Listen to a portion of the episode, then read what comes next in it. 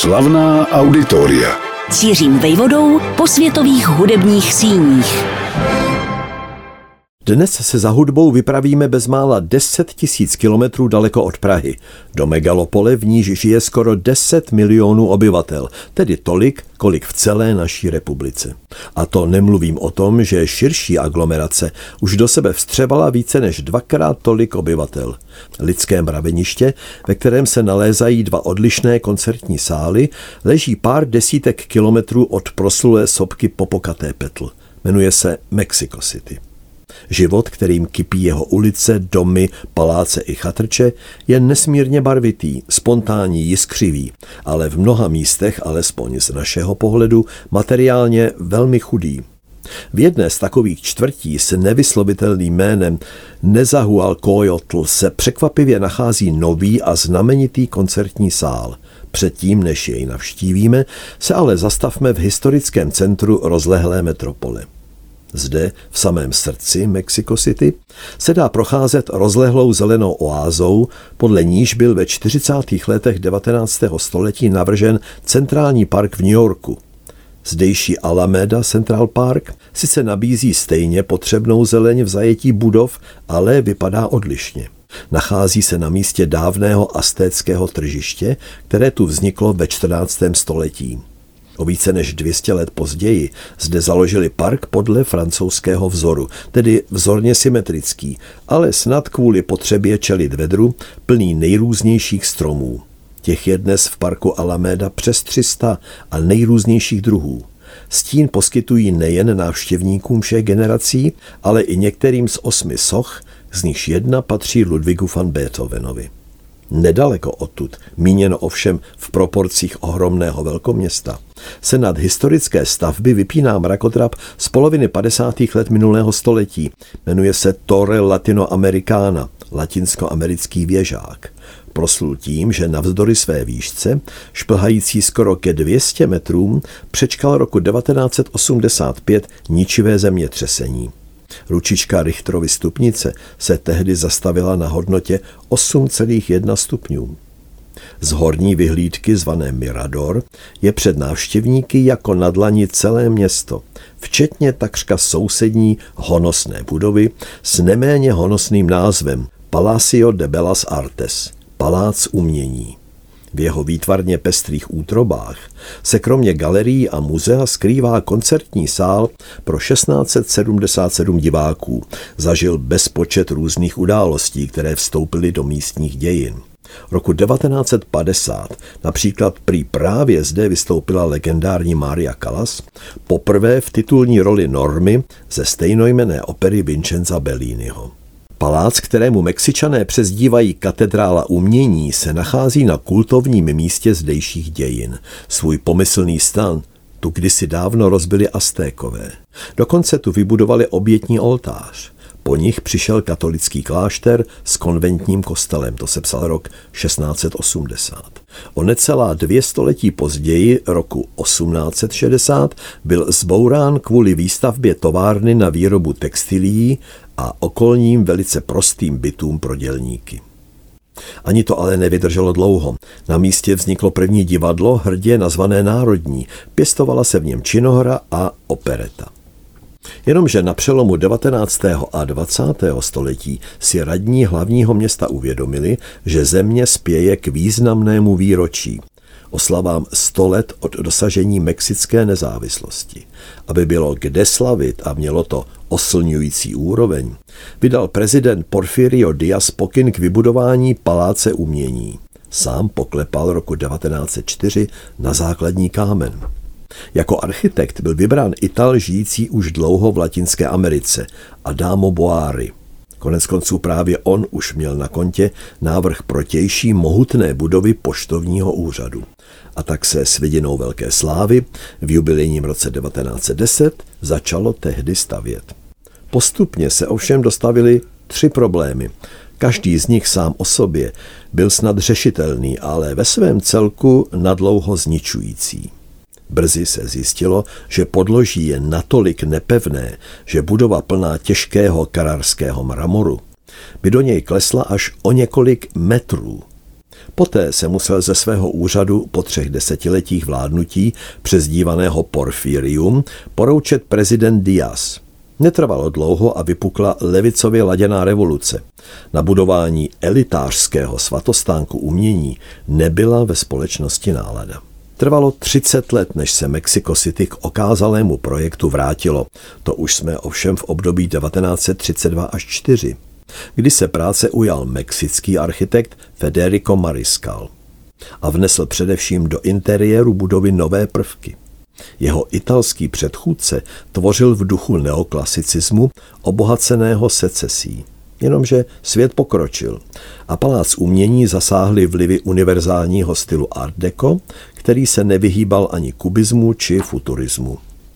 Slavnostní otevření se konalo 29. listopadu 1934. Od původního záměru, aby pod zdejší střechou sídlilo velké operní divadlo neboli Grand Teatro di Opera, se cudně ustoupilo. Za to se zde postupně usídlil folklorní taneční soubor a především symfonický orchestr. Čas operních hvězd, které za jeho doprovodu rozezněli koncertní sál, měl teprve přijít. Neudiví, že se mezi nimi na Prahu své globální slávy začal objevovat tenorista, sice narozený v Madridu, ale brzy s rodiči žijící právě v Mexico City, Placido Domingo.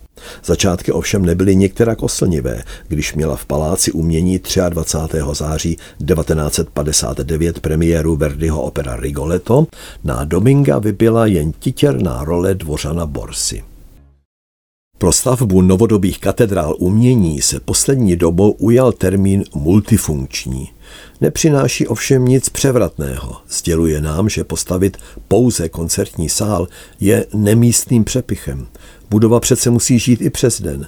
Co jiného byl ovšem už ve druhé polovině předminulého století návrh Rudolfína. Dva vzájemně propojené stavební celky, v nichž kromě hudby sídlí též výtvarné umění. Ten týž model byl aplikován pro palác umění v Mexico City. Stavba je to skutečně velkolepá, o několika patrech, bohatě vyzdobených nástěnými malbami od špičkových mexických malířů své doby. Kromě koncertního sálu s jeho slavnou oponou z milionu sklíček, sestavenou prosulým Tiffany, zde najdeme v jednotlivých patrech výstavní plochy. Oslovují návštěvníky, kterých prý za normálních dob bývá až 10 tisíc týdně.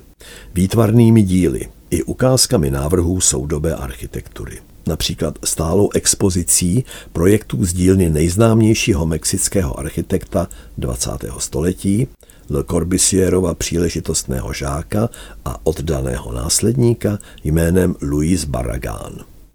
Důraz je ovšem v Paláci umění kladen ve zvláštní symbioze na výtvarné prvky čerpající z astécké minulosti a na rozměrné obrazy jakési fresky revoluce, nabízející rozmáchlou tvorbu mexické levicové avantgardy.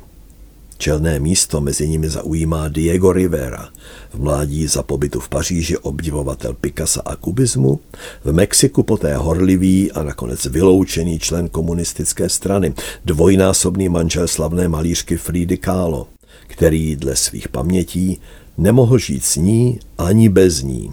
A tak se s ní brzy po rozchodu oženil znovu. Hlavním výtvarným trumfem paláce umění je jeho malba Muž na křižovatce – Jde o dílo se zajímavým příběhem. Diego Rivera jej původně namaloval na objednávku Yorkského Rockefellerova centra, které jeho politické smýšlení zjevně podcenilo. Výsledkem byl obraz tepající kapitalismus a okořeněný postavou Lenina. Rockefellerové dílo zaplatili a rozřezali. Rivera neváhal, vytvořil jej znovu a nechal umístit v mexické katedrále umění. Je víc než pravděpodobné, že si jej před svým zdejším vystoupením prohlédl i další z nejslavnějších tenoristů, Luciano Pavarotti. Přesuňme se nyní z historického centra Mexico City a od stavby ze 30. let 20. století do zcela nedávné minulosti.